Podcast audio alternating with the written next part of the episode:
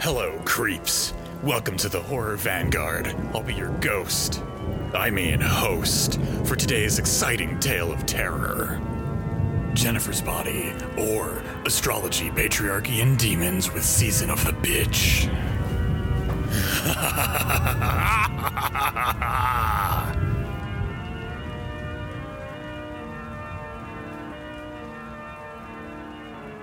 Hello, everyone, and welcome to this episode of Horror Vanguard, which is coming out whenever you're hearing it right now. How's it going, John? What's what's new with you? Uh, th- this is that's maybe the best intro segue we've ever done. I am extremely excited about this uh, episode, Ash, um, because for many reasons, uh, but because I remember when we started doing when we first started doing the show, and we drew up a list of like cool podcasts that we would maybe one day really like to talk to. Uh, and it, it's ha- it, it's happening. Uh, sorry, uh, we Wait, we have to did you, get I didn't know y'all listen. yeah. What? Okay, cool. What's up? we love to be flattered. yes. Uh, we are delighted that uh, two of the coven from season of the bitch have joined the HV crypt. Laura and Zoe, how are you both doing? Oh, the crypt. I love that.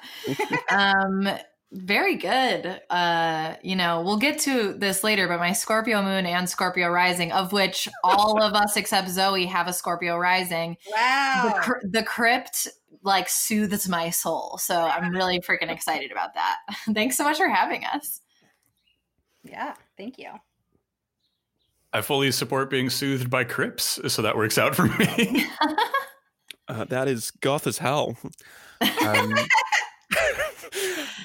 before we we jump into talking about the film, there are uh, uh, shockingly there are probably some people listening to this who uh, don't listen to season of the bitch.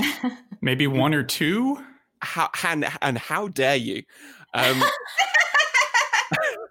but would you both would you both uh, mind maybe just talking a little bit about about uh, who you are, what the show is about, and where people can support the great work that you'll do? Sure. Uh, Zoe, do you want to go first?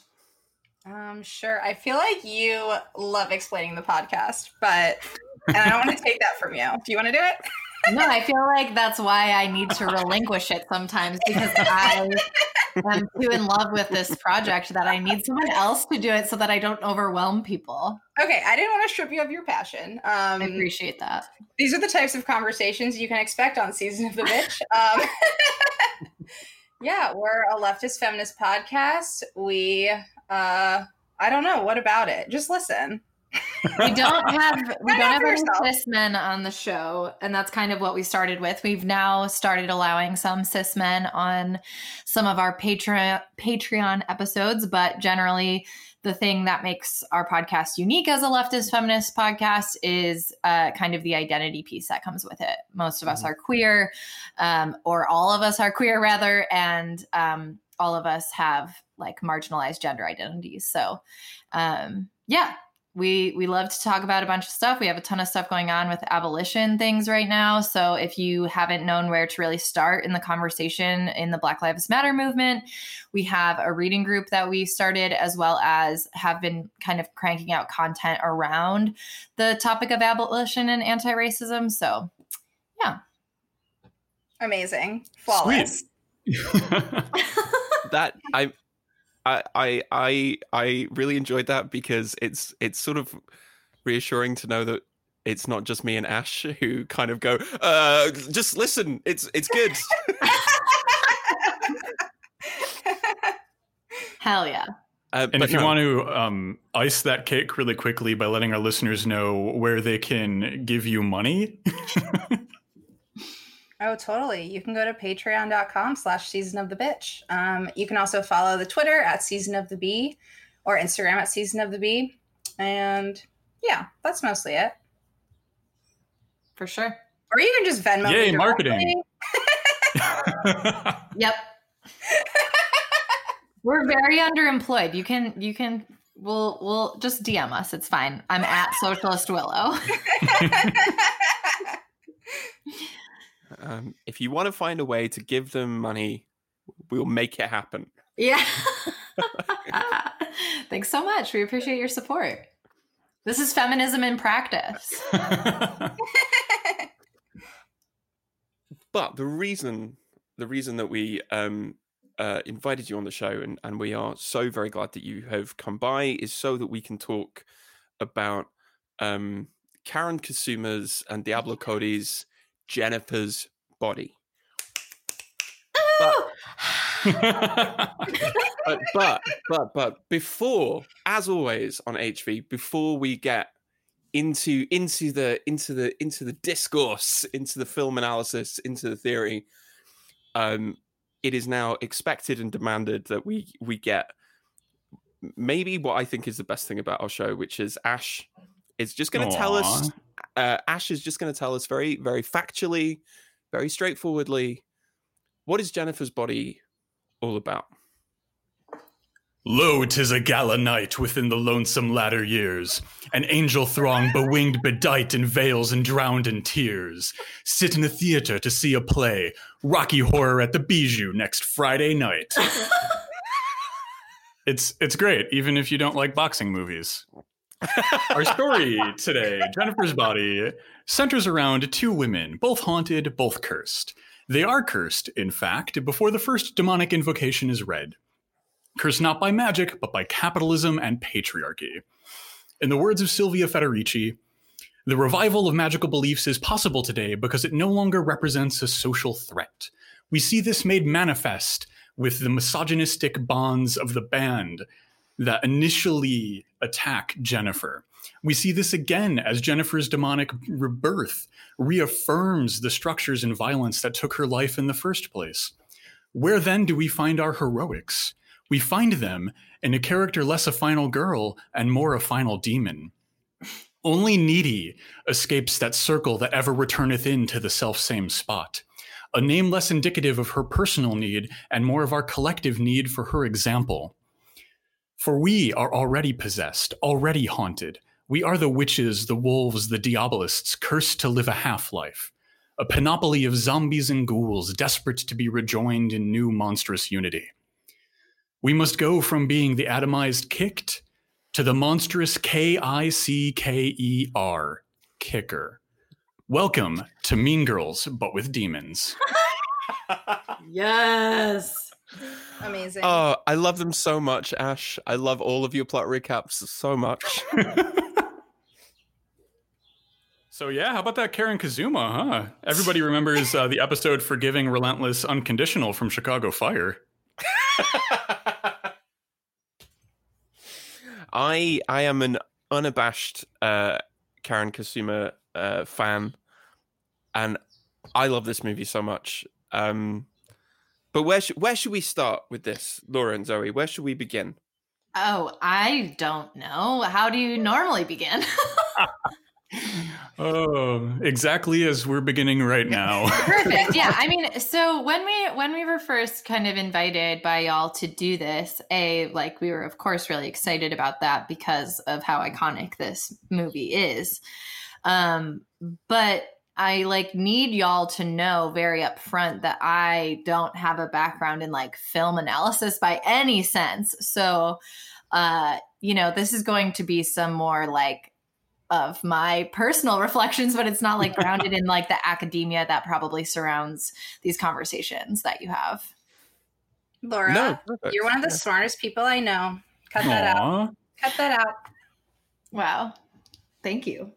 A formal a formal indoctrination in the processes of academia is not required for good film takes. In fact, is an hindrance in developing them. So I think it'll be all right. Absolutely.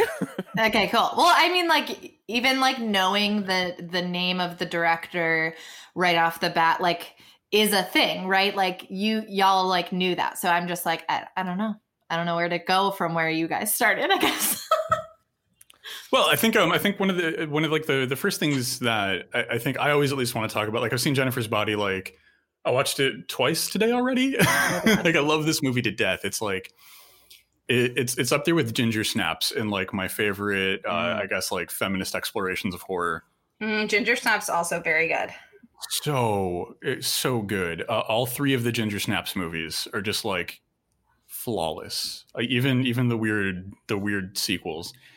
Um, but with Jennifer's Body, I think one of the things that's really interesting is how the film was marketed.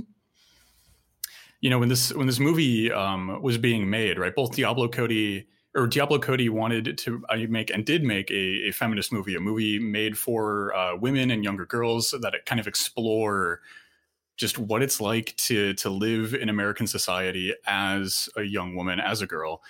And like, but marketing, the the kind of studio execs who are in charge of what goes on the movie posters, they they saw Megan Fox and they were like, you know who's gonna like this movie? Horny teenage boys. Yeah. Classic. Yeah, and so you can like all of them. If you go back and watch the early trailers for this movie and look at the posters, they're all very clearly like tilted in towards like the male gaze and the wants of of patriarchal forces. Yeah, totally. For sure. Um, yeah, when the movie came out, I was like looking into this today. So it had like a 44% on Rotten Tomatoes, Yeah. which kind of sucks, obviously. And like a 34% audience rating. But right, because the assumed audience is always like straight cis white dudes. Um, and you know, sometimes they don't appreciate good art, in fact. Well, why would they? they haven't experienced life. But Um, there's been a lot of like resurgence of this movie, especially around the time of the Me Too movement, because people saw a lot Mhm. of similar themes in like this band is using like a their position of power, and also they're using Jennifer to like advance their own professional careers. Um, Yeah. there's like so many think pieces about this that I like ended up going down a rabbit hole and then was like, I need to dig myself back out of this hole that I don't want to be in um, but yeah, I think that that's really interesting, and it's you know seen. I feel like now a lot more as in the like rape revenge category, which it is. Um, Mhm. and it obviously does better in that than as the original marketed like it's a hot film for boys. Yeah, which I feel like the the amazing thing about having having Karen Kas how do we pronounce her last name? Uh, Cosima? Karen, Karyn Kusama, uh, as far as I know. As Okay, far as I cool. know. Um, so having Karyn Kusama as the director and seeing specifically how she handles things like the gay tension between Needy and Jennifer. yeah. Um, I think that there's so much there um, that clearly was not made by a man. But it's funny how you can have a director who's make, being intentional and making intentional choices about that, but the marketing and uh, what goes into it could still be created by uh, men who will, you know, assume that this is what everyone wants. Is it being uh, marketed to them in this way? However, they, you know, weren't able to see outside of themselves and know how quickly that would would flop. Yeah, Yeah, there's there's a story that um Karyn Kusama says about, tells about um getting an email back from like the marketing or execs at the production company uh when you know she had sent a kind of slightly concerned email uh Mhm. because a lot of the publicity didn't seem to really feature needy and it was like did they not Mhm. did they not know that this is there are, there are two characters in this? And that uh, she says like she got like a one line email back which was basically like oh megan sexy. Megan steal your boyfriend. More megan. And that was it. And there is there is at the time there was a there was a guy called brad who worked at fox in 2009 who is now like a, a venture capitalist bro at some at some firm called like Synergy Global Solutions, and he makes like six hundred thousand dollars a year, and his job was to ruin people's lives and to make, make make this film get the kind of critical response that it did. And wherever you are, Brad, fuck you. Fuck you, Brad. It's a it's a good movie. It's a good movie, and it should have it it deserved it deserved uh the respect that it's getting now when it first came out. Yeah, yeah, definitely. And like, I think we, like, I, the, the last thing I'll say about this is we see some like interesting flaws in how like review aggregators work. Things like Rotten Tomatoes, Hmm. like like Rotten Tomatoes scores are are really trapped in the moment they're created and it's hard to dig them out of that. So this is going to be stuck at a 44% forever, even if popular opinion of this movie has completely shifted since it first came out. When I wrote down those numbers next to it in caps, I wrote, This is a crime. and it totally is because there are DC superhero movies with higher percent scores than that. And that Wrong. is- that is an affront to to God, nature, and everything. Yeah, but like that's how the canon of art always is. Is like as, with cis white dudes as the assumed audience, like everything that isn't actually for them doesn't fare well. Hmm. Yeah, and, thing, and things that aren't for them are are forced into into that framework. Like this this movie is, was tried to they tried to shoehorn it into that discourse anyway, even though it's not a part of it. In a way that's it that that just treated particularly Megan Fox in a really horrible way. Um, again, a little behind the scenes thing. We we set up a little shared doc so that we could all share notes on things that we wanted to talk about. Uh, and uh, somebody just put on the doc. I'm not sure who it was. Megan Fox Appreciation Hour. So I declare the Megan Fox Appreciation Hour now open. Oh yay!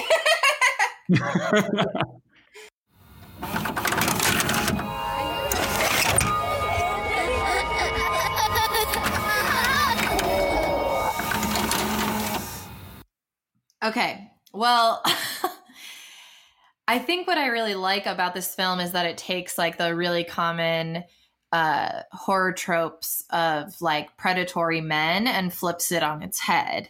Um and particularly when we have things like the very gruesome death of the football player in the woods, um once they discover his body and they're talking about who could have um killed him, they were like, "We'll get him."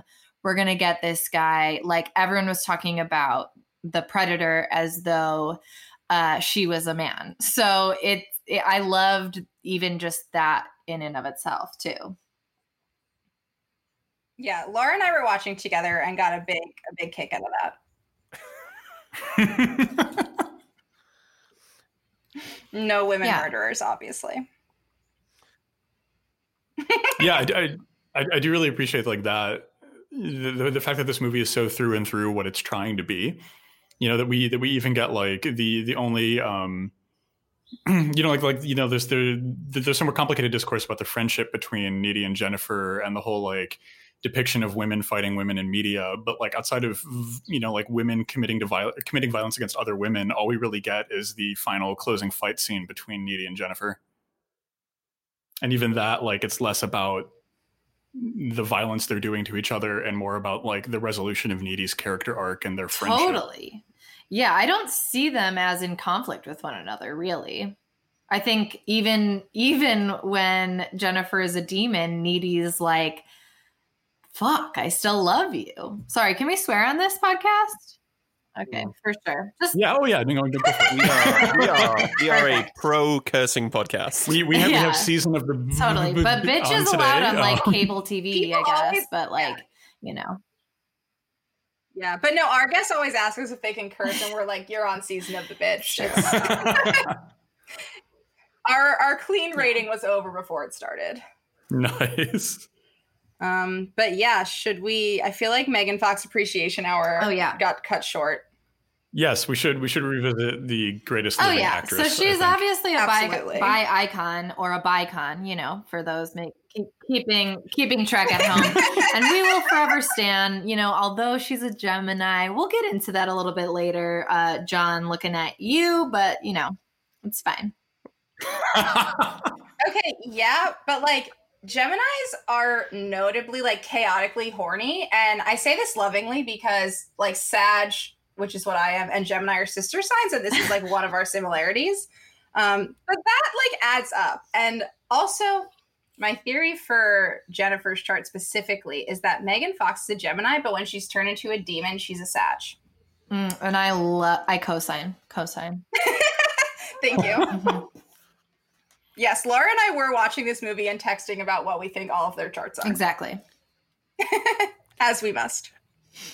Now that now that is some some deep lore and like uh, arcane film film analysis knowledge that I don't think Ash or I could kind of, you know, that's that's way out of my league. Oh yeah, that, that's so far above my pay grade. I'm not even going to try. Yeah, well, you know, we we love a heuristic device that wasn't designed by men, so that's why I use astrology for most things.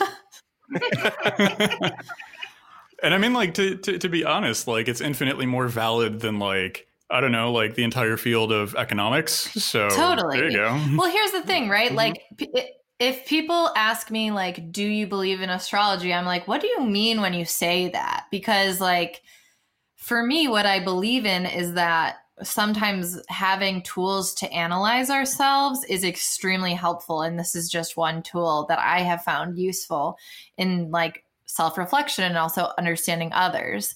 So I think people take it too seriously when they're skeptical of it, I will say. Um and you know if we're going to be talking about like um you know all of the things that kind of come into this movie with the occult like you know we got to bring in astrology too Well, I think we're gonna get fully into our astrology corner at the end. absolutely I'm I'm so excited. we, As we we spent do. hours on that part just ready just letting you know We Laura and I have a separate doc about both of your charts. yes okay. Sweet. it's going to be delightful trust me we will be nice we promise We come prepared though. yeah yeah absolutely I feel like I'm going to learn quite a lot about both myself and Ash at the end of this podcast. And- absolutely I'm and really you two have for us quite a lot of overlap actually in ways that were really interesting to me so we can talk about that too amazing. But yeah, well, we'll get to that. yeah Fun, uh, fun, fun fact for HV listeners. Um, uh, previous guest of the show, Rachel Ann Jolie, was the first person to do my astrology chart. Mm. So uh, a little, a little lore for everyone listening at home. we love rachel Yeah. Yeah, we've also had her on a couple times. Yeah, absolutely brilliant. And you and Rachel are both Aquarius Sun Pisces moons. Fun fact. Oh, sweet. And my brother. Yes, and Laura's brother. yes Look at that. Potentially all of the cool people and or all of the people with some other descriptor that pertains to these two factors. um i would like to describe it as uh, brilliant chaotic emotion um is what i would say an aquarius sun with a pisces moon is Yeah, sure, I'll take that. I, I'm just sitting here thinking, yeah, they got you, Ash. You don't body. even know yet but anyway back to, Yeah, back to the teaser. back to the the the task yeah, back back to back to this classic movie, Jennifer's Astrology. yeah, Jennifer's astrology. This is now I mean, the yes. Astrology Vanguard podcast. Yes. Um, Yeah, I just I I- you know every time people talk about Megan Fox's career, they talk about her appearance in the Transformers movies, which yeah sure, of course, gigantic franchise films that's going to get a lot of attention, but nobody talks about like anything else she's ever been in. Like Yeah. like no one talks about besides the TMNT movies, but like no one's talking about like Jonah Hex and Horror and like uh, Above the Mhm. Shadows, like all these other Mhm. weird um Megan Fox movies, and she's like. She's so good, and this blows my mind that that like her, her talent got sucked up into those Transformers movies. It's because she is like demonically hot. Oh yeah, sure, that Like unjustly attractive for this world. Yeah. Well, and I think honestly, unfortunately, for a lot of hot women, that that to producers overshadows their actual acting talent, and also for men who watch movies, um, it distracts from the task at hand. Um, we do not blame her for her hotness, but it is a factor. No, I love it for her. Yeah, She's perfect in every way. yeah. and she's so good in this film. Mhm. like e- easily like one of the best um i know she said this about herself that she th- considers herself like a comedy actor um and she's really funny Yeah. Yeah. but there's so, there's like there are these like just tiny little moments of like fragility and vulnerability like it it all feels like just such a perfectly realized person Oh my god, yeah. You know it's like it isn't it's it's not like shtick Mhm. like so many like comedy performances can Um, and I love that like at no point like even though even though some of like the other kind of maybe more marginal characters like J.K. Simmons kind of know they're in like a horror comedy movie, like Megan never like winks at the audience. Right. This is all this is all played like so sincerely and she sells it so well. It's so good. Oh, yeah, absolutely. I don't want to jump ahead too much, but I feel like the the moment for me that really solidified that was, you know, um, we're going to kind of get into the queer coding between Jennifer and Needy, and for a lot of the beginning of the movie, that feels like it's coming one directionally from Needy. Um, Mhm. just kind of in the way that she's depicted. Um, and then we have the moment where Needy's mad at Jennifer for being m- mean to the goth boy, um, who I'm just going to always call the goth boy and not really be able to remember his name, but I know he has one. It's per- perfectly acceptable. Yeah. um, but I I think that when we see Jennifer's reaction to how Needy is defending Goth Boy, I was like, oh shit. But it's so subtle. Um and and I that for me was kind of exactly what you're just describing, John, where it's like this this nuance that she's able to really capture. Uh, def- defend Megan Fox, basically. That's my, that, that that is the HV season of the bitch line. on this. Absolutely. yeah, you know, I, I consider myself a, a Marxist Foxist at, at this point. I think drastic. We we love to see it. Are we moving into the waterfall hole thing? What are we doing? Yeah. Yeah, Okay. let's talk about let's let, let's talk about this, this movie's uh, giant magic cosmic void that no one Okay, can understand yes. once they enter. Um, I definitely don't think there's a metaphor there at all. Of course not. First of all, it's so underutilized as a plot device. Like you introduced in the beginning of this movie. Oh, this town has a giant gaping like waterfall vagina that goes to nothing. like everything that goes in it disappears. I want you to like throw bodies into that hole or something. Like I want there to be like a big payoff for that. The stakes are so low. The Yeah. stakes are that they throw a thousand balls down it that no one ever finds on the side of the road and then somehow needy finds the knife and like yeah it's poetic that she kills them with the knife that like killed jennifer but you find a knife on the side of the road and you know it's the same knife like how Right. i don't know i just think there needs to be justice for the giant waterfall hole she deserved a better plot Absolutely. Underutilized is a great way of describing it. Yeah. Yeah, I know that I know the um the special effects team wanted a lot more shots of the waterfall and a lot more complicated uh yeah like it doesn't really end up doing anything but no, no, and it's it's it's because they had such a hard time with the special effects. Like the special effects team worked like crazy to pull off what they had.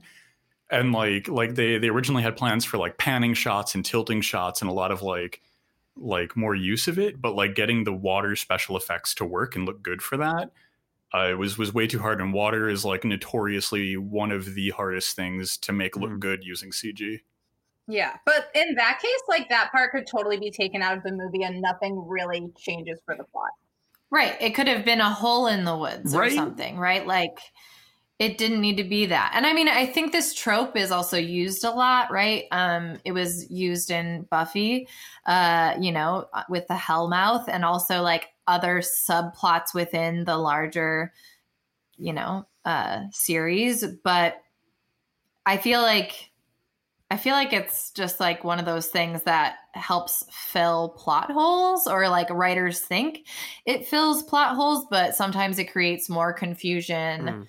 Than not. yeah yeah. I think like I, I i i like the symbology of what's going on. It, it is a gigantic like cosmic monstrous vagina that this whole the, the movie centers around. Which is why it should be more powerful. Oh no totally totally. Like which is why i want them to like throw bodies into it or something I do really like that Needy recovers the knife at the end.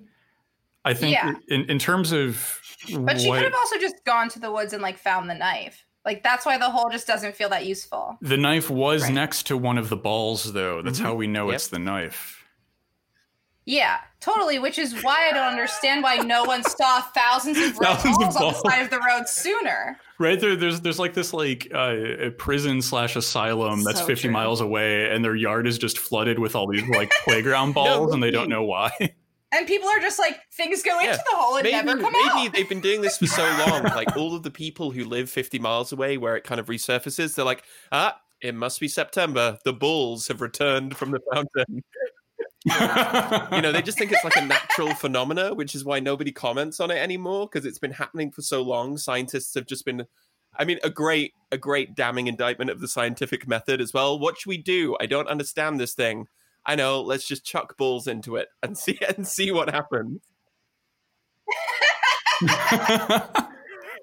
Well, yeah, for sure. I mean, I think not to bring it back to Buffy again, but even like in uh the world that they're in, uh anytime a creature shows up, everyone's just like, mm, live on the Hellmouth. Like, I don't know. It, it oh, we haven't seen this creature before. No problem. Came out of the Hellmouth. Like, doesn't need to like have its own Yeah. unique situation. You know, stuff is Yeah. any any final thoughts on the uh, definitely not symbolic uh, vortex that confuses yeah. men? There is there is no metaphor happening there. Wait, can we can we also just take a moment to talk about the myth of of the virgin, right? Like just oh yeah, totally. the virgin trope and like also how that's used a lot in horror um uh, and it also being turned on its head in this one too because she wasn't a virgin which like uh dear listeners please remember that being a virgin is a fake concept that doesn't actually exist and it's used to punish girls and women on all acco- accounts so please just like remember and know this if you don't already Mhm. I actually actually think that that mirrors the vortex, the the the like uh, water water vortex really well because you get that like the scene where the scientists are like throwing like just playground balls into the vortex. They're like dressed up in like these like science suits and it's all very official, but it's so ridiculous because the idea is like I don't know, let's throw something in it and see what happens. And that like mirrors all of the fake science where it's like, oh, we will use science to determine if she's still a virgin. Mhm. yeah Yeah, totally. This has been good. This has been really good uh, uh, playground ball vortex discourse. I think this is this has been the best conversation we've ever had. Totally Well, given that we've been talking about the the fountain and the knife, I think we should talk about um, Adam Levine uh, and his backup singers. Uh, I'm referring to him as Adam Levine, Adam Brody. Sorry. I was like, Adam Levine was in it. It's like, oh my god. Uh, but also, Is Adam Levine from Maroon Yes. 5? The Oh my God, okay, one, so- the like super tattooed one. He's he's the one that sings, right? Yeah. mhm, yeah, Yo, he did this weird cover of a song in Frozen 2, and it is truly insane. Everyone needs to go listen to it. His vocals are so ridiculous. You cannot, I like cry of laughter every single time I hear it. So, th- Was it the like credits re like remix one or is yes, it it's the, it? cre- okay. it's the credits Okay, remake I- one. Yeah, so it's not in the actual movie, but right when the movie ends, you just like hear his voice, or it's like Brendon Urie. I don't know the difference. Okay, between the before two. you told me it was Brandon Brendan not a Urie thing. and I was really excited. I'm less excited for Adam Levine, but I can't, I can't tell exactly who it is. To be clear, it's like some boy pop vibes, emo. Thinks they're not normie, but are normie Yeah, people. totally. You know, But yeah, on Adam Brody, I do have a theory about Yes. Adam Brody, and here it is. yeah. Um, Yes. Oh, I just remembered. Laura already knows all my hot theories. No, but okay, so Adam Brody is in Gilmore Girls as like a nerdy, like as a nerdy musician that dates one of the main characters, Lane. And he leaves, like he goes to college and they break up. And my theory is that this exists in the same universe where he went to college, he fell Oh apart my without God, Lane, yes. he becomes a fucking goth rapist, and here he is. Uh, yes, yes, canon. I did. Yes. Have you seen Gilmore Girls? yes. Uh, yes, I have. Yes, I have seen Gilmore Girls. Amazing. It adds up. The universes line up perfectly. And like the I timeline I- too. the timeline lines up so well. Yeah, it, it, that completely makes sense. Oh, that completely yes. makes sense. Amazing. So yeah. Um, yes, let's let's talk about this. Let's talk about this shitty indie band who were desperate to have one of their songs used in a commercial. Um, because I think it's just like it's such a good. There are two things about it which I think are really really good. One, it's like. Uh, even in 2009, like indie bands were sort of irrelevant because they admit in the film that really like the only way that you can you can kind of get famous now is um get on Letterman into get on David Letterman. Wow, great job. Or or you have you have one of your songs released in a commercial and seeing as those two options are out of reach what they they they decide to uh, try and do an occult sacrifice to Satan. And it's like yeah, even in 2009 this kind of like indie this kind of indie band we already knew that they were a little bit sketchy that they were kind of this is why this is why i mixed him up with adam levine because it's like yep they've got the same kind of energy i don't don't ask me to justify that i don't know if i can No, totally. But- Yeah. but in my head that makes sense Yeah. Well, so the um the nightclub fire was like is based off an actual event that happened. So in Rhode Island in 2003, this band, what were they called? Great White, their tour manager like set the venue on fire to try to like further their careers. Um, and like 100 people died, including their guitarist. And he was on trial. And oh my God, I don't have it pulled up. But earlier I read this statement that he made when he was on trial, which was the most absolutely ridiculous thing. He was just like, yeah, I don't really want to traumatize people more by talking about it, but just like, I'm sorry. Like, I know that that was bad. Ouch! Damn. Yeah. Um, so wild that this is based on a thing that a band actually tried to do. uh, yeah and that response of um yeah can you not bring up the fact that i'm a murdering piece of shit that's Yeah. It's incredibly problematic for me to hear how I murdered hundreds of people, so please don't talk yeah, about that. Yeah, literally. Uh, and I also love, I also love the the fact that they make themselves out to be heroes by doing a charity single where they give away Hmm. three percent of the profits. Oh, Oh, yeah. like, yes, Dra- drag them all, Diablo Cody. yeah. I will say um, there's definitely uh, a bit of a content warning, I would say, because um, particularly the Adam Brody vibes right after the fire, where he's like drinking and like you see him kind of like shoving his drink into Jennifer's mouth. Mhm, yeah. She's very disoriented from the fire. Um, and he's like, We need to get into my van. It's a place of comfort, like all this stuff. Um, and I just think like people should also know that going into it that there that there is a lot of these perversions of these tropes, but then there's also some that still like really hit home and are uh not far off from reality at all. Yeah, he's absolutely terrifying. And like the no, the worst moment is when Needy's like looking at them close the van door and he just like looks at Needy and like Mhm. shrugs. Yeah. Oh. Yeah. Yeah. Yeah, that's definitely the darkest and probably the most legitimately scariest the movie gets is is the kind of like the post fire yes. sequence. Yeah, that is definitely like Mhm. the worst part. Um Yeah, that and the first time when you see Jennifer after uh, her transformation, that whole thing when she's in Needy's house is so freaky to me. yeah, no, the the black the black Oh God, spiky yeah. vomit really sticks with you as a visual. yeah. That's that's just a sentence. That's yeah. I- I mean, as it would. Yeah, yeah, exactly. hmm Yeah. But so speaking of that scene, I I think that Jennifer is a demon the whole time, and here's why. One, in the beginning when she comes over to Needy's, she like shoves her, which is what they have her do when she comes over in the scene after the fire to show like she's bad now. She already treat like she already did that. And when they're holding hands in the club and they release, you can see these like white marks on her hand from holding Mm. hands, which is like, Mm. ooh, spooky.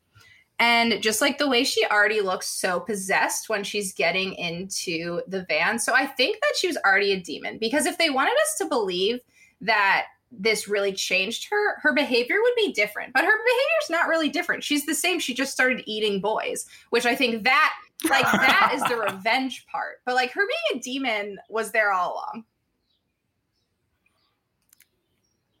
Yeah, I think that's I think that's a really interesting uh, way to read her character. You know, like the fact that really legitimately what changes about her when she becomes a demon is especially in in regards to her friendship with Needy.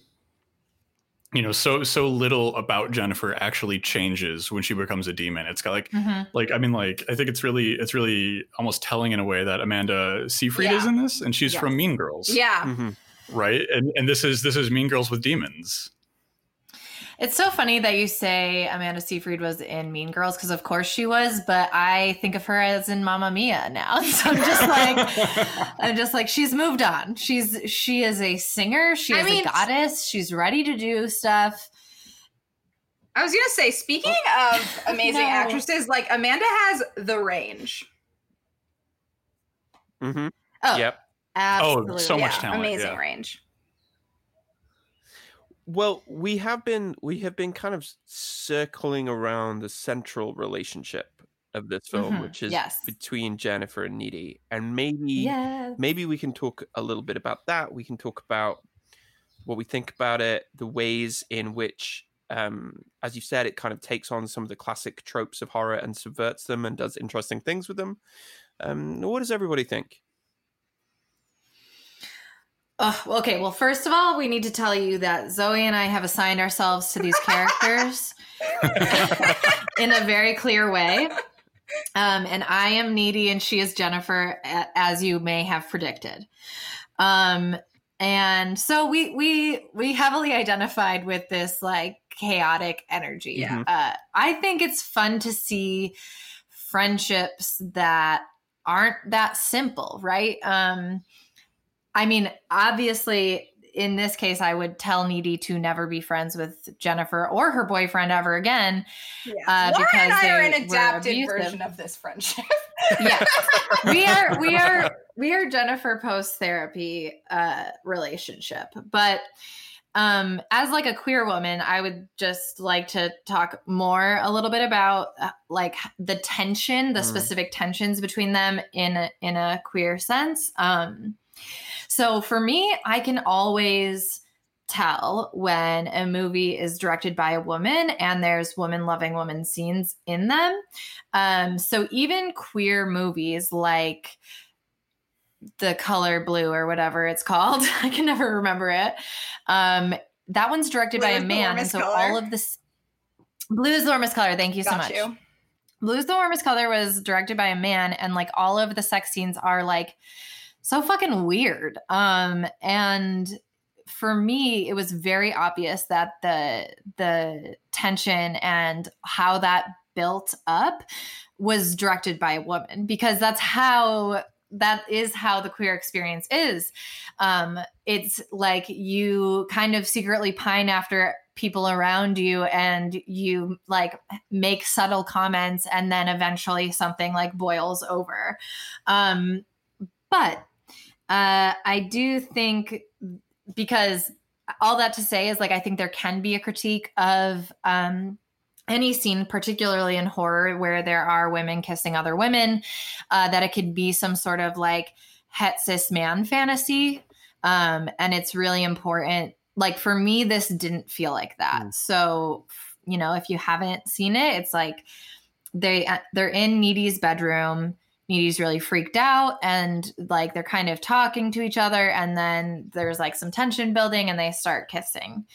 Um and i think that it was done super well in my opinion.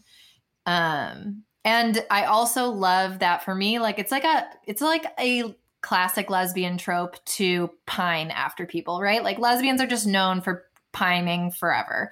And so I kind of thought that the queer um the queer way of like reading this is, you know, uh, Needy is pining after Jennifer. But then you start to see those moments, like I mentioned before, about uh, Jennifer asking out the goth boy to kind of like make Needy jealous or kind of shut down. Well, you know, we know in in the end it was to murder goth boy uh, because you could read it as like uh, Jennifer did not want Needy to be paying attention to someone other than her. Yeah, totally. No, I, I agree with all of that. The with the goth boy, okay, like yeah, there's all this like gay tension, which is very important. Also with the goth boy, I really wanted him to Mhm. find out that Jennifer was a demon and be like, "Holy shit, that's so hot!" And then they like, like I wanted this goth boy to Yeah. be like, I've always dreamed of like a hot demon GF, and Yeah. Yeah, I I Who want that for Yeah. them. Also, yeah, to clarify the reason why Laura and I have have placed ourselves into the situation as such is because I'm clearly most likely to perhaps be taken over by a demon if I haven't already been. And Laura is most likely to be like, "Look, Zoe, I love you so much, but like I think you might be dead." that is that is our I'll still kill men for you. It's fine. Yeah, Um absolutely. but yeah yeah oh also with yeah with the tension the like dual sex scene where it's jennifer with the goth Oh, boy yeah. and needy with her boyfriend i mean a lot going on The four a minute lot sex. going on yes so there's like their like weird like blood sister connection where needy like knows jennifer's also having sex but also Mhm, mhm. needy's boyfriend sucks i hate him Is so the much worst. but He's the worst character in the entire movie. yes i'm movie. so glad he dies and one of the reasons that he Ugh, I just want to like chew him up and spit. yeah no laura and i were cracking up when like needy starts crying because she's seeing these like visions of jennifer and he's like oh is it because i'm too big Literally, go fuck yourself, then- sir. Like no one. and then later that. when he's like needy. You're more to me than someone i made love to for four minutes. It's like one time, yeah. uh yeah um yeah he's terrible. When we we did a watch party of this for season of the bitch and we in, in the chat like i said something like there was a man on screen i was like good thing he ends up dying. And someone got mad at us for spoilers and laura was like laura was like we came here to watch a movie in which all the men die Well, yeah, because also I'm protective of you. This is why I am needy in this character because I'm like defensive about anyone who would critique any decision you would make, which was the decision to watch Jennifer's Body. And we advertised it as a movie where cis men get murdered. Yeah. But yeah, I feel like Needy's boyfriend's murder is like aside from the band, his is the only other one that is like actually well deserved. Like we learn enough about him to want Yeah. him to be murdered. Right, exactly. So that was murder hour with Laura and Zoe. I I would I would subscribe to that podcast. Yeah, fuck yeah. Murder Like- hour. Here's who we're murdering this week. and, and here's why. Uh, Yeah. I think Oh my! Is, this is like a lost Black Mirror episode that never needed to get made. Yeah, for sure. if if I can like I, I completely agree and one of the the the, the HV catchphrase there I completely agree.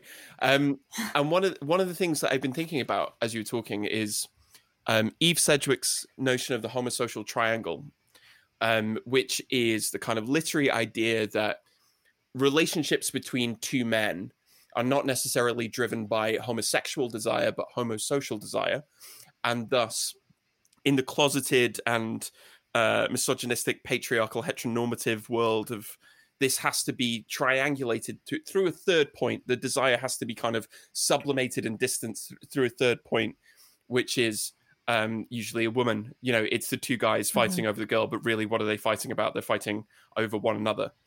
And so this is Mm. this is why, and I think this film does something similar, but inverts the kind of gender dynamics at work. So really, the uh, the, the very final scene is not a fight over the boy, right? Because he's useless, and we're all glad that he's dead. Exactly.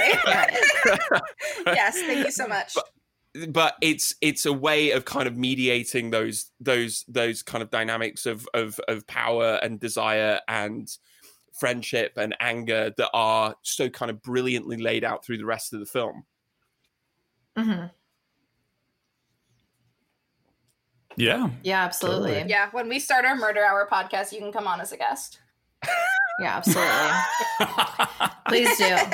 Um yeah, I I want to also just talk about like just kind of the basic take of understanding this demon uh deciding to murder men only um as a feminist thing um and like obviously it's kind of a a, a stupid feminist trope that people think that all feminists are are like man killers or man haters Only some um, of which us. is always Only only, some. some. of us really stick to misandry uh, as uh, gospel but um, you know i i think that there's something to be said about taking that fear i think that people who don't know anything about feminism have about feminism and just being like yeah this is it mm-hmm.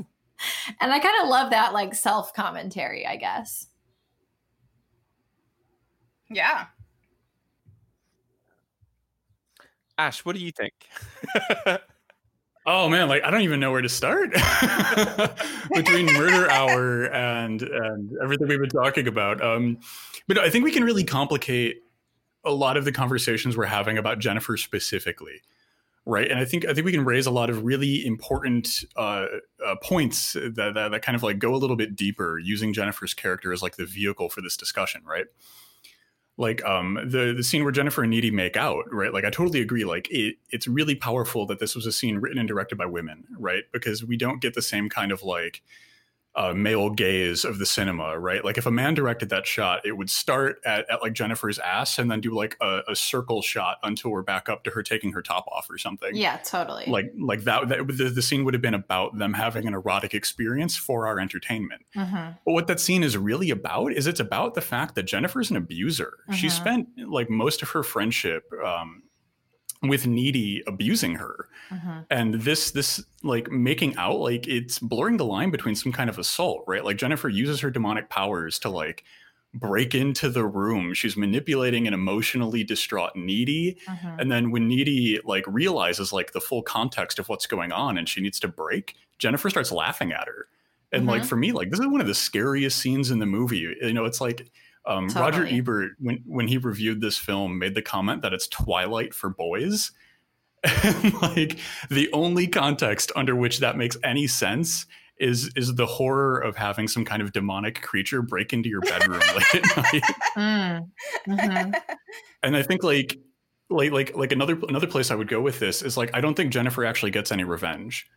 You know, like Jennifer Jennifer spends most of her time killing people that uh, honestly don't really deserve it. Yeah, exactly. You know, like the the all, all we, all we- yeah, all we learn about the jock guy is that he really misses his friend. yeah All we learn about the goth kid is that like he's like your standard goth high school boy where he's trying to be a badass and really tough, but at the end of the day when he's confronted with like a real demon, he he panics and he loses it completely because he doesn't actually want the thing he wants.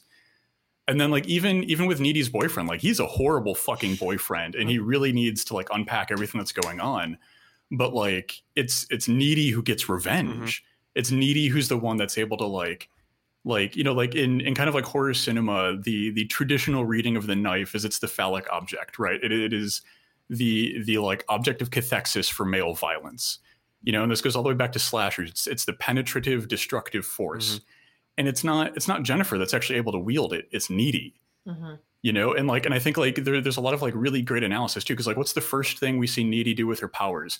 She beats the shit out of prison guards you know and then like she uses it to escape the the penal Yes. system and then go destroy these horrible fucking uh sexist Yes. creeps yeah exactly you know like i love i love like the needy revenge kind of like frame narrative we get so Yeah. much and i wonder like what's what's everybody's thoughts on all my ramblings Well, and I also think there was a, a specific decision to make all of the uh, images around her murdering the band be like as the credits are rolling. mm-hmm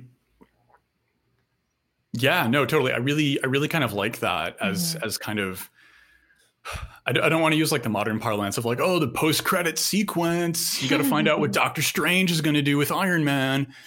But like, I, I really, really like that as kind of like you have to go into this space that people don't usually go into, right? You have to acknowledge the kind of like labor of cinema to get the final reward of like the completed arc of Needy's character. Yeah. Yeah, it is really satisfying. Like the first time I watched it, the entire time I was so mad that the band was still alive. Right. And then you're like, oh, okay, perfect. so it is I mean, a very right. satisfying ending. You're right. I had the I had this the first time I saw this. I had the same response. I was like, I was like, you, I cannot fucking believe this. They're gonna end it with the Yeah. band still out there being a band and Needy in some kind of jail. What the hell Yeah. is this? Mhm. Yeah. I think you're right, Ash, that this is it is a revenge film, but it isn't about Jennifer getting revenge. It's Yeah. it's about Needy getting revenge uh, Yeah. on on on targets who are both like clearly bad, like the band, and then uh then there's this much more complex relationship with Jennifer, which is like dangerously kind of codependent. And you know i think you make some really good points about that um relationship as well. I mean Karyn Kusama said that that scene uh when they're in needy's bedroom that I, I I was reading like loads of interviews with her today, and she said she's like, yeah, they're more than they're not just BFFs, but that scene is designed that, that scene is designed to be scary because Mhm. you, you're you're very very close to someone who has a great deal of power and a power that you don't know how they're going to use. Right. So there's a there is a kind of real tension to it. Yeah, I mean, reframing it as Needy's revenge film makes me even more annoyed that she wasn't in the marketing for it at all. Right? Also, she's she's not able to escape Jennifer, right? In the sense that what that like the fact that she survived the demon bite um and is imbued with the same thing that kind of um took over Jennifer uh like she she's carrying that with her on as well. So it's interesting that like that tie still doesn't get broken even in Jennifer's death. Yeah. Ooh, I really like that. I really like that reading because there's like there's like almost something romantic about that too because it's like a heal. You get like the better needy at the end of it. You know, like needy needy is healed. She's who she needs to be despite, Absolutely. despite her contact with Jennifer. I really like that. Thank you for that. Oh, you're welcome. here to here to gay up this whole Yay. thing. You know? Amazing. Um, there was one thing that you said, Ash, where you were talking about needy at the end. Um, like the role of the demonic in kind of liberation, I think is really interesting. You know, it's those demonic powers that help her break out of this carceral space that she's thrown into. It's those demonic powers that allow her to get uh, revenge on these abusive creeps. Um, what do you think about the demonic in this film? Everyone. I think I think it's really interesting, right? Because like it's it's we're, we're led to believe anyway it's either the same demon or the same style of demonic power that's fueling both of our main characters. But I think like like for me like the kind of demonic energy in in this movie and how they're kind of portraying this force, it's like inexorably woven into how we talk about patriarchal violence. Right, like like the demonic energy or force or the demon or whatever. It's never really clear about what it is, I guess. But like, it starts with the band sacrificing Jennifer.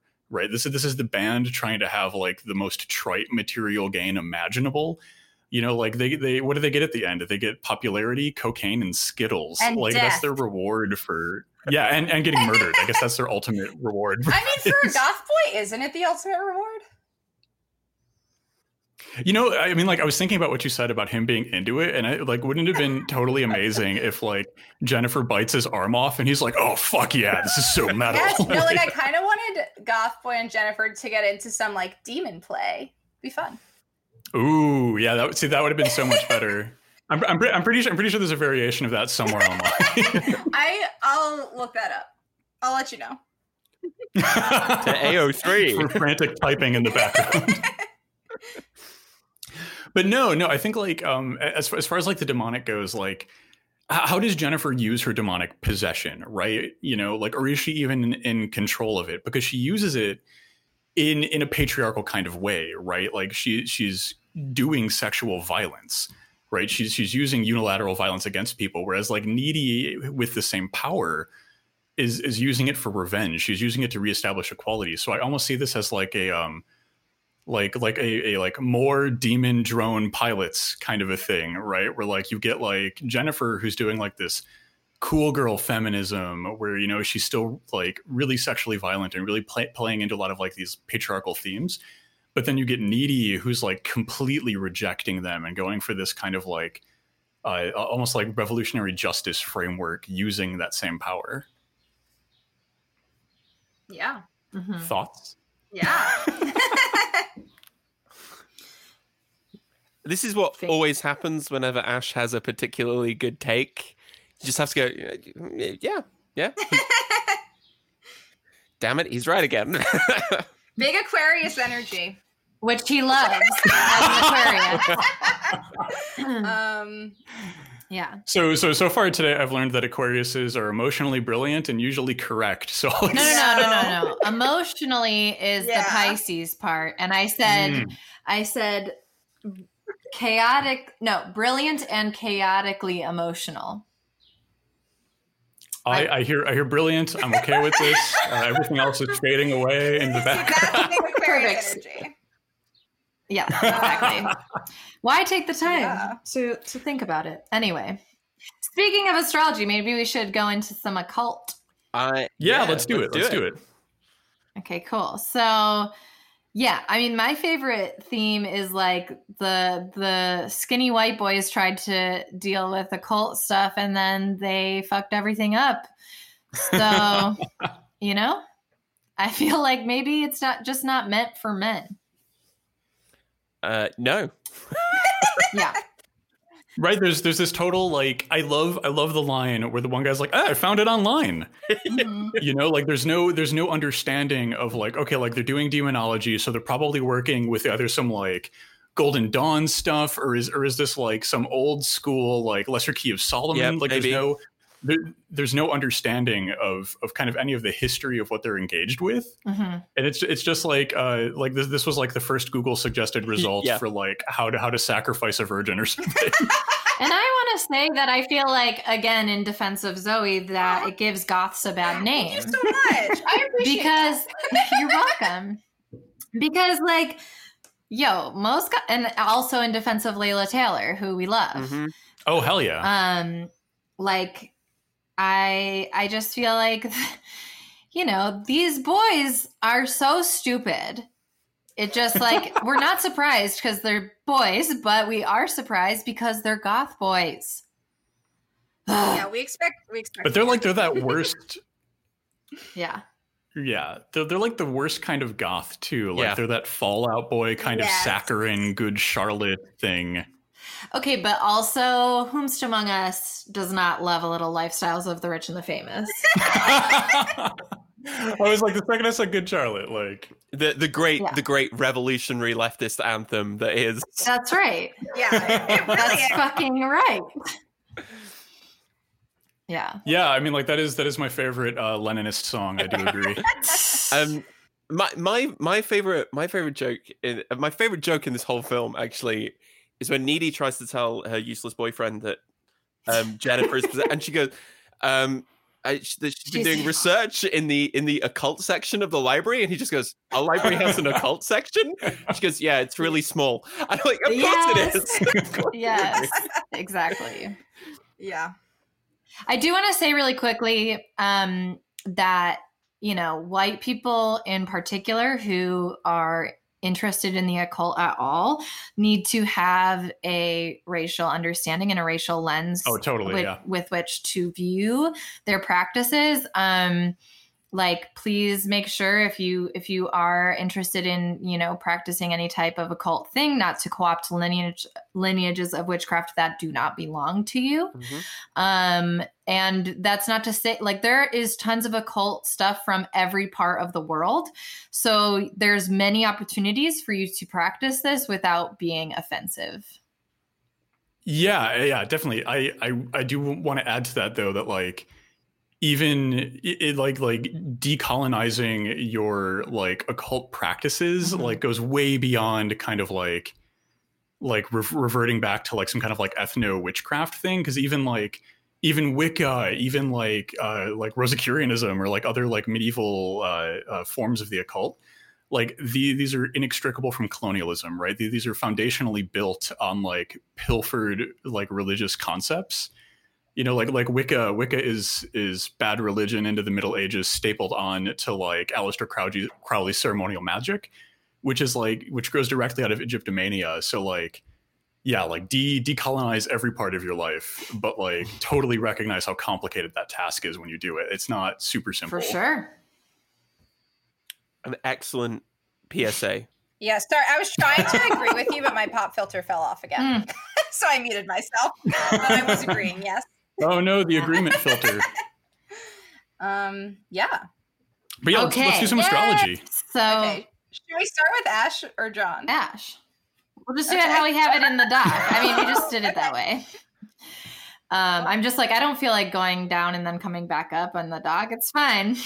Okay, let's go. Um, Let's so go. Ash, uh, you, as you, I'm sure know, are an Aquarius sun. You have a Pisces moon and a Scorpio rising, um, which are what we call in astrology the big three. Um, we'll get into a little bit more about what that means, but I wanted to do some things that were kind of like talking about your chart as a whole, uh, which I find to be really useful. So, what I mean by that is when I pull up your chart and it's in that circle format, um, I'm kind of looking for patterns, uh, for anything that is notable. And what's really notable for your chart is you have a completely nocturnal chart. Um, and so what that means is all of your placements are below the midline on the circle chart format. Um, I've literally never seen this before in my entire life. Um, I have Laura, that's like the nicest thing you can say to an Aquarius know. is like, wow, the most unique thing I've ever seen. I know. Well, so I also have a nocturnal chart um, because anyone who is born in the evening does.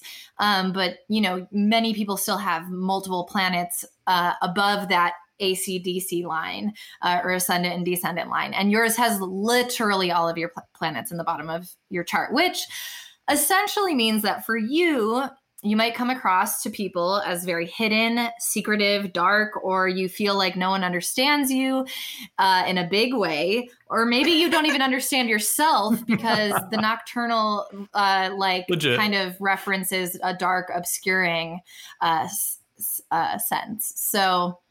I just thought that that was notable before we kind of dive into more of the individual things that you have an entirely nocturnal chart.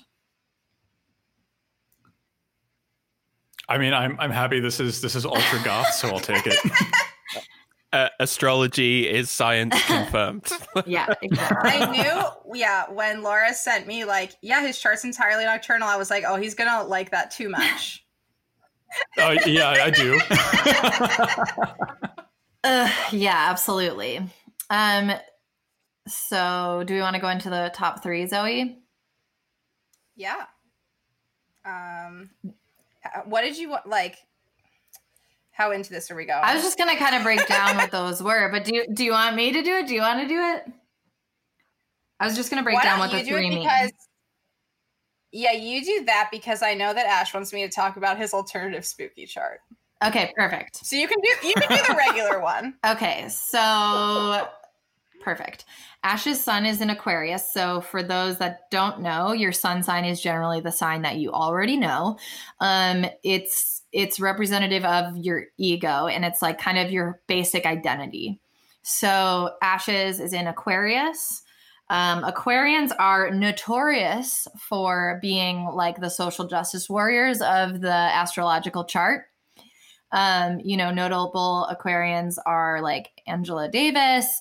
angela davis is a double aquarian Yeah. And, uh, you know, a lot of the people we raise up in history who have been at the forefront of civil rights movements and social justice movements have heavy Aquarius placements. So you love to see Yeah. it on the left. You love to see people like that on on our team.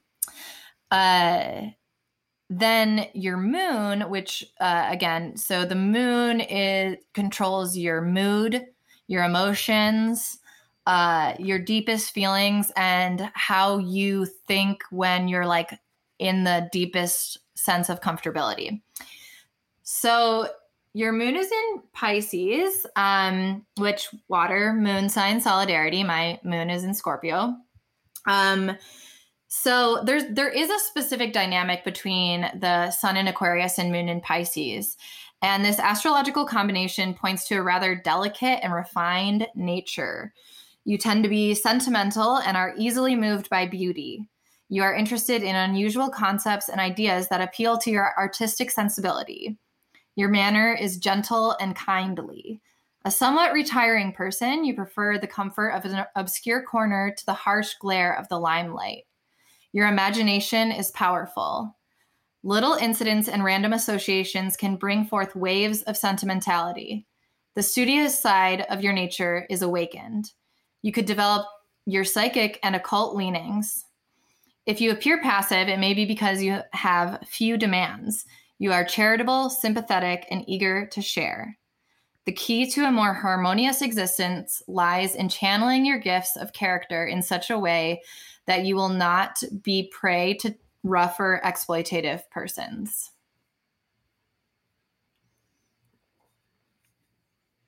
Yeah, no, I can get down with that. That's legit. I was like, how are we feeling? I think, How I are think we that's a doing? one to one.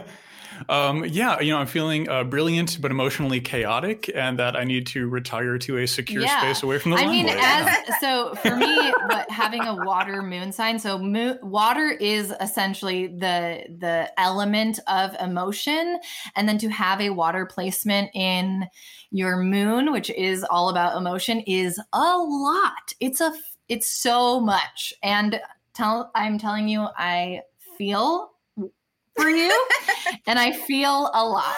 Um and so everyone just needs to be real gentle with with your water moon friends. Um we we need it. Truly.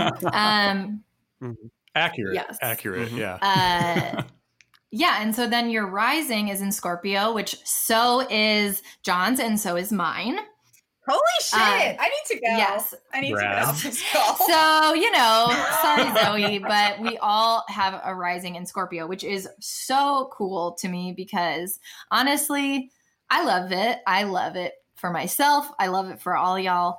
Um, but essentially, what the rising means, what your ascendant or rising means, is it's the mask that you present to the world, but it's also the um, kind of the lens with which each of your planets is viewed. So even if your planet is in a different sign, which we'll get into uh, if there's time, we also, you know, have to know that there's going to be some Scorpio vibes. And Scorpio is the goth sign of the I was gonna say Scorpios do have big goth vibes, so I do understand why this call is the way that Right. it is. So, and, And I do have Scorpio placements as well, but not rising. right.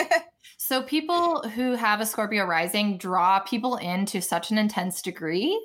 Uh, I don't know if y'all have experienced this, but for me, it, it can be intense. Um, and it really, I think people think of us as enigmas.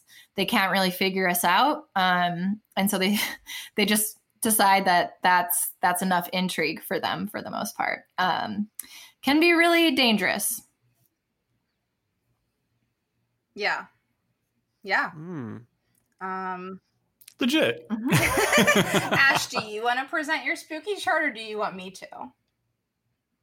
oh no, no, no! You you made this thing. It's all you. Okay. What's the name? Wait, what but what did you call it? Oh, this is um. Oh my god, what is it? Uh, Halloween store, sun, pumpkin, moon, gargoyle rising. but Am I right? was Is that it? You had a name for the chart. Oh no, this is okay. So so um a little a little behind the scenes magic. Zoe and I have been watching the entire uh, series of The Good Witch, a a Hallmark uh, show about a witch who isn't really a witch. She just recommends tea. You're for like, people. honestly, I wouldn't recommend the show. no, I wouldn't either. It's really bad. Um, uh, but there's a Halloween episode, and I don't know why this happened, but for some reason, uh, I, I think together we forged a Halloween Good Witch themed zodiac, which is the uh, Zoe Good Witch astrology system or something okay, like that. yes, that's what I that's what I needed. My intro. So yeah, so so um, in the Good Witch universe, Ash's sun is this guy that runs like a small town Halloween store and has very like graphic tee like vacation dad vibes, but is just like selling spooky stuff to the town. So like yeah, that's Ash's ego, his true self. We see it. Um, That really checks out. Hundred. I've I've never seen the show, and yes, it does. Hundred percent. and then the moon so your moon is like as laura was saying like your emotions like how you see yourself how you are when you're really comfortable is pumpkin but like specifically i think a jack-o'-lantern possibly come to life Hmm. um, and this makes sense because also the pumpkin emoji is like what ash uses to describe himself so that All is how you time. yes that is how you see yourself so that adds up we get it. And then the rising which is how you come off to others is there were the in the episode that this came from there were these like gargoyles that had to like be part of this puzzle but also they were like maybe coming to life. So anyway the rising is a gargoyle come to life and that makes sense. They're like you know you see them as like spooky. They're like decorative like aesthetics. Um and then come to life they're like ready for adventure This is the most accurate possible summation of my character. Thank you. Amazing. so should we did you want to go into the other planets or should we go to Well, I wanted to talk about this next thing because it applies to both of them.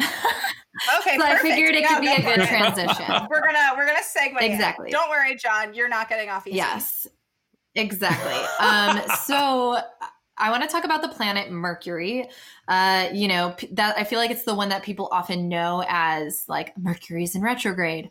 Uh, what retrograde means is that the planet is transition transiting backwards across the sky. Um, you know, simple simple things about the stars. But um, essentially, Mercury is often interpreted as how we think and communicate. It relates to our mental health and the way we process information. So, um, both of you were born under a Mercury in retrograde. And we will get to this, but John was born under four retrogrades. So, John, are you okay, honestly? i was about to say are you okay yeah, I have many questions for you, but we're going to get there. Um, All right, let's do it. your turn is coming Oh, so, dear. uh, yeah i want you guys to know how much research laura specifically put into this I am I am just in awe. okay, I'm so glad.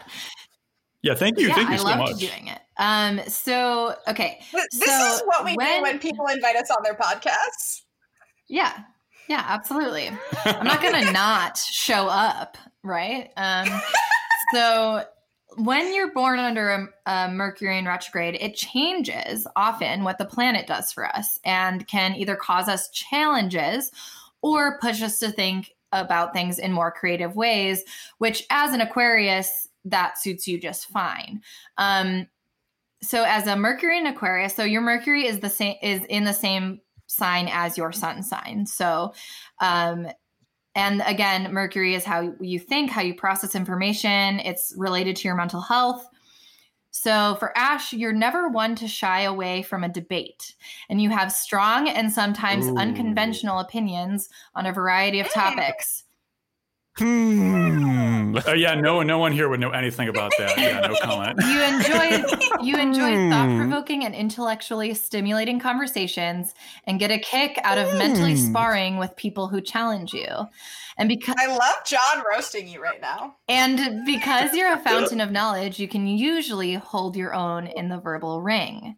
But when we layer in the layer of retrograde, uh, it's it's helpful to think about it in ways that, which again, John, your your communication planet isn't retrograde as well. So this this astrologer named Janet Booth says often people born during Mercury in retrograde are in their own mental worlds and have difficulty communicating clearly with others.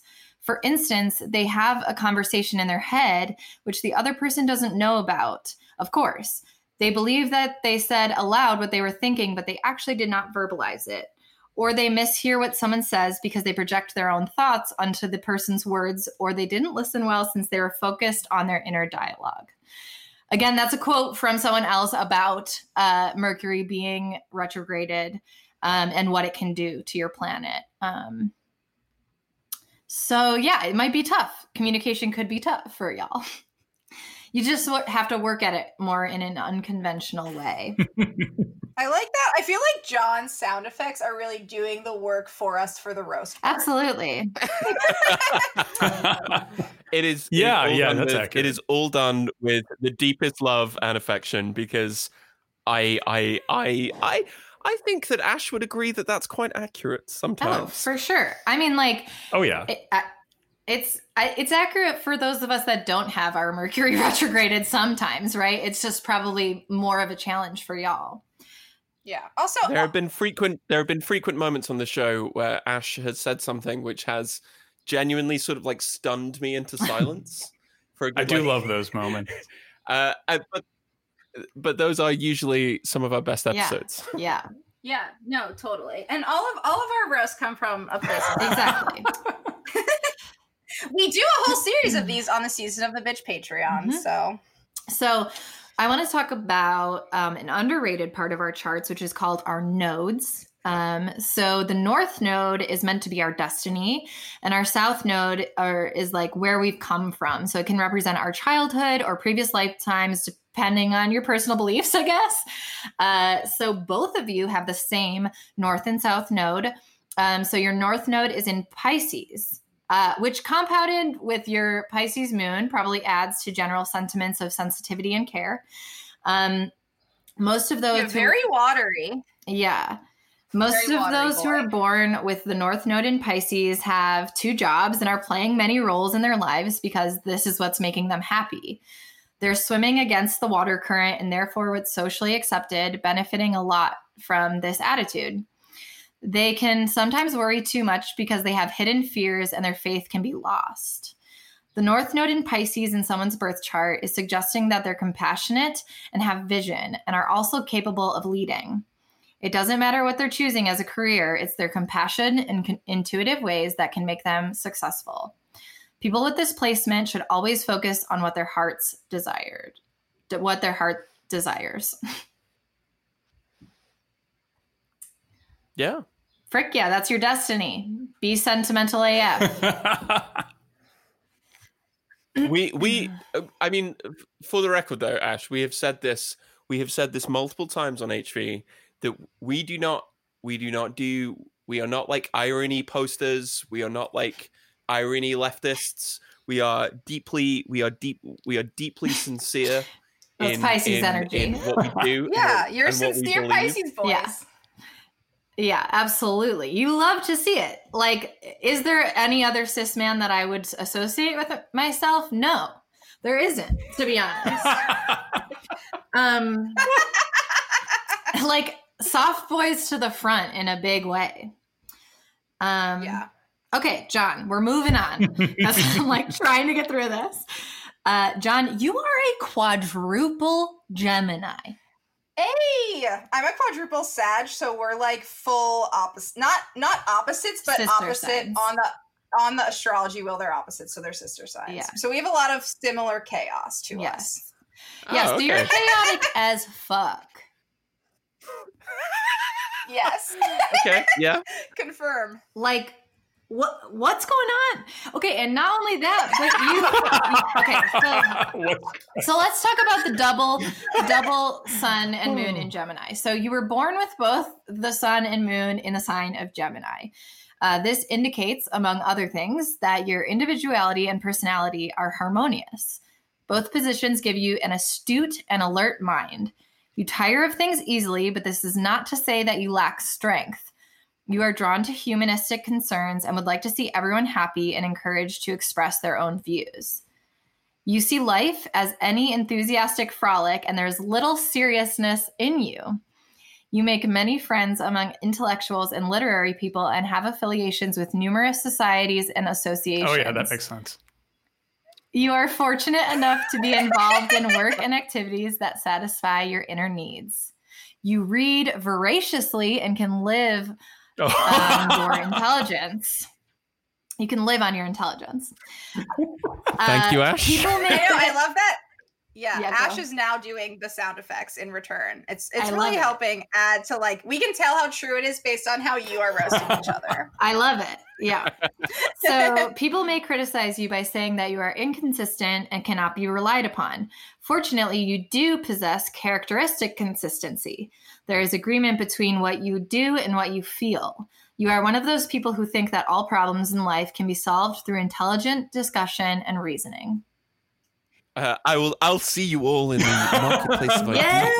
Yes, yes, the marketplace of Oh, ideas. God. Yes.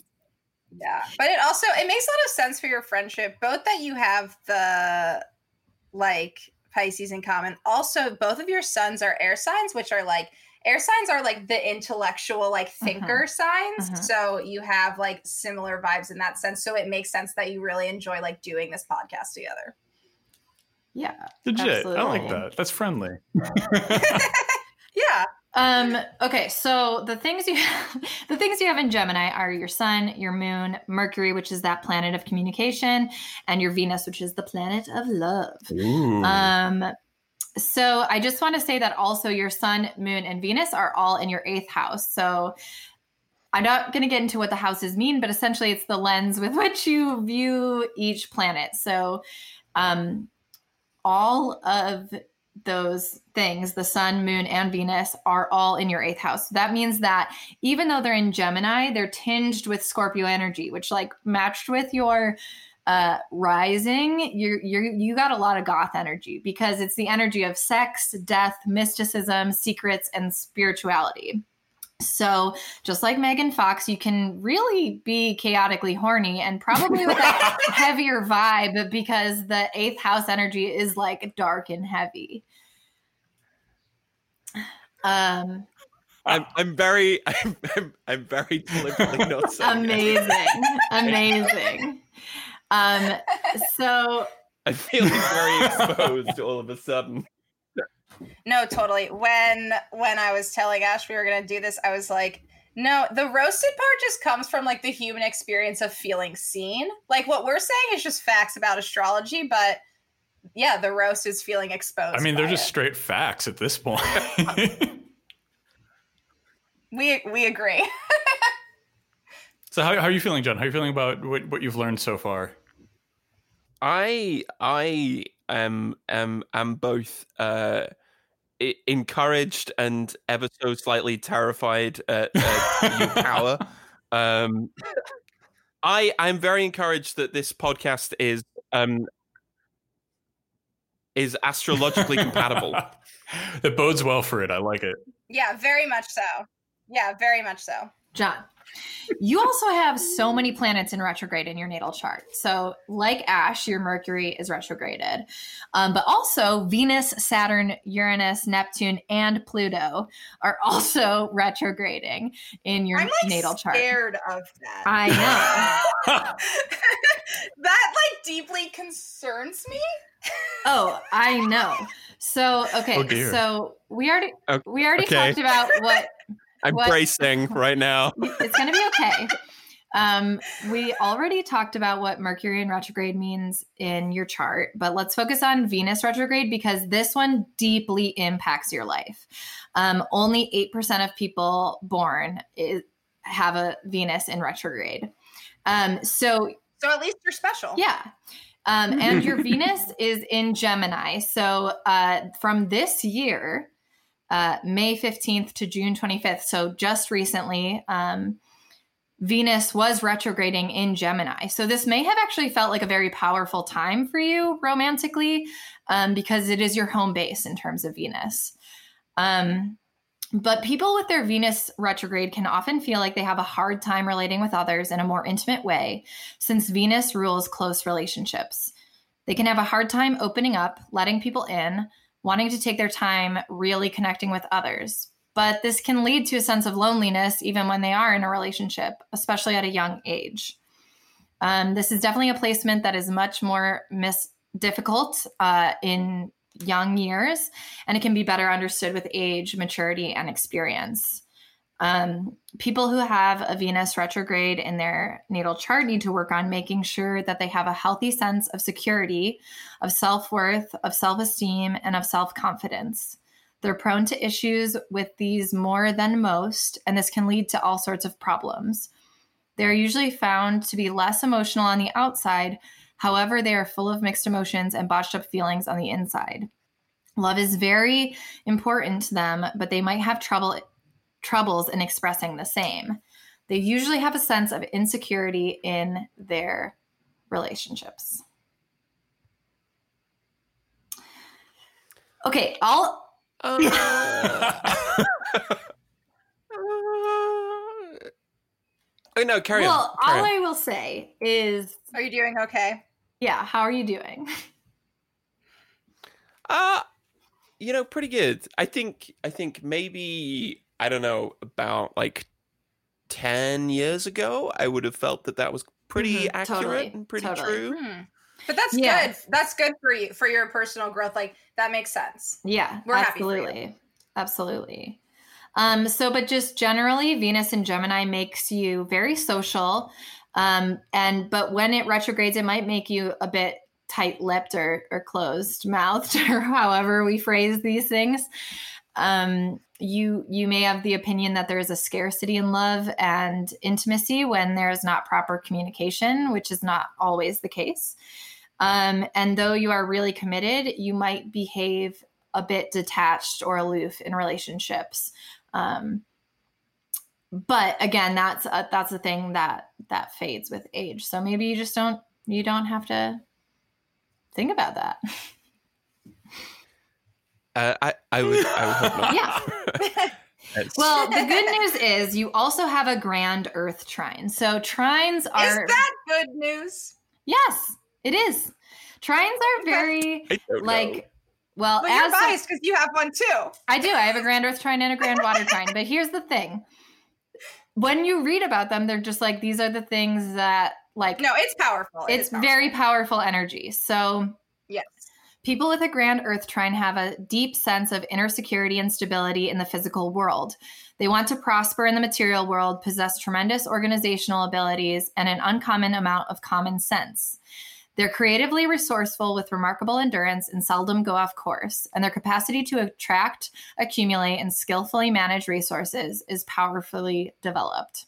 So I think with your grand trine, you're able to overcome this retrograde in a big way because it, it's like saying that you need this um, stability and a grand earth trine does that for you so that might be why it's not resonating with you as much too okay.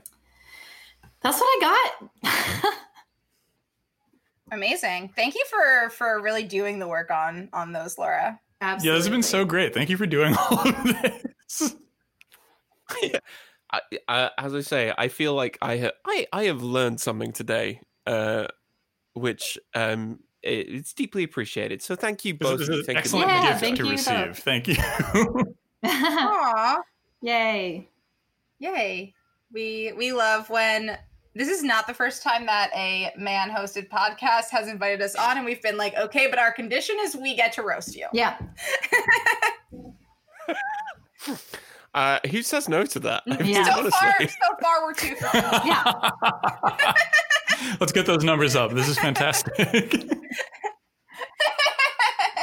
Yay! Yay! Oh, that was so fun. Okay, cool.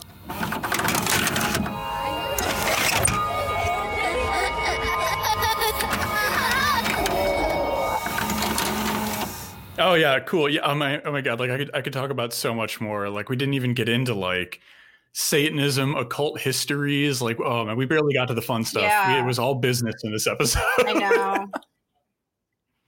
Yeah. but no, um, yeah, thank you, thank you so much for coming on. Thank you, thank the two of you for for representing season of the bitch and your emissary to the horror Yeah. vanguard. Thank you. Thanks for having us.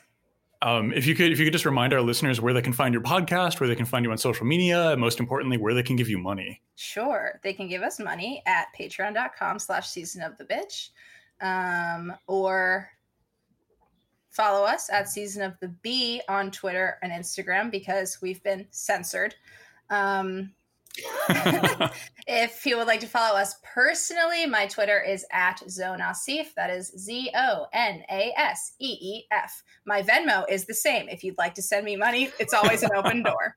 Um, and Laura's Twitter is at Socialist Willow, all one word, in ode to Buffy. Yeah, I think that's all. Excellent. Well, everyone, make sure to give your money to Season of the Bitch and Zoe specifically. uh, but yeah, thank you, thank you so much for coming on and um, having this wild conversation about astrology and also uh, a little bit about Jennifer's body on the side. Amazing. Yes. Thanks for having us. That was so good.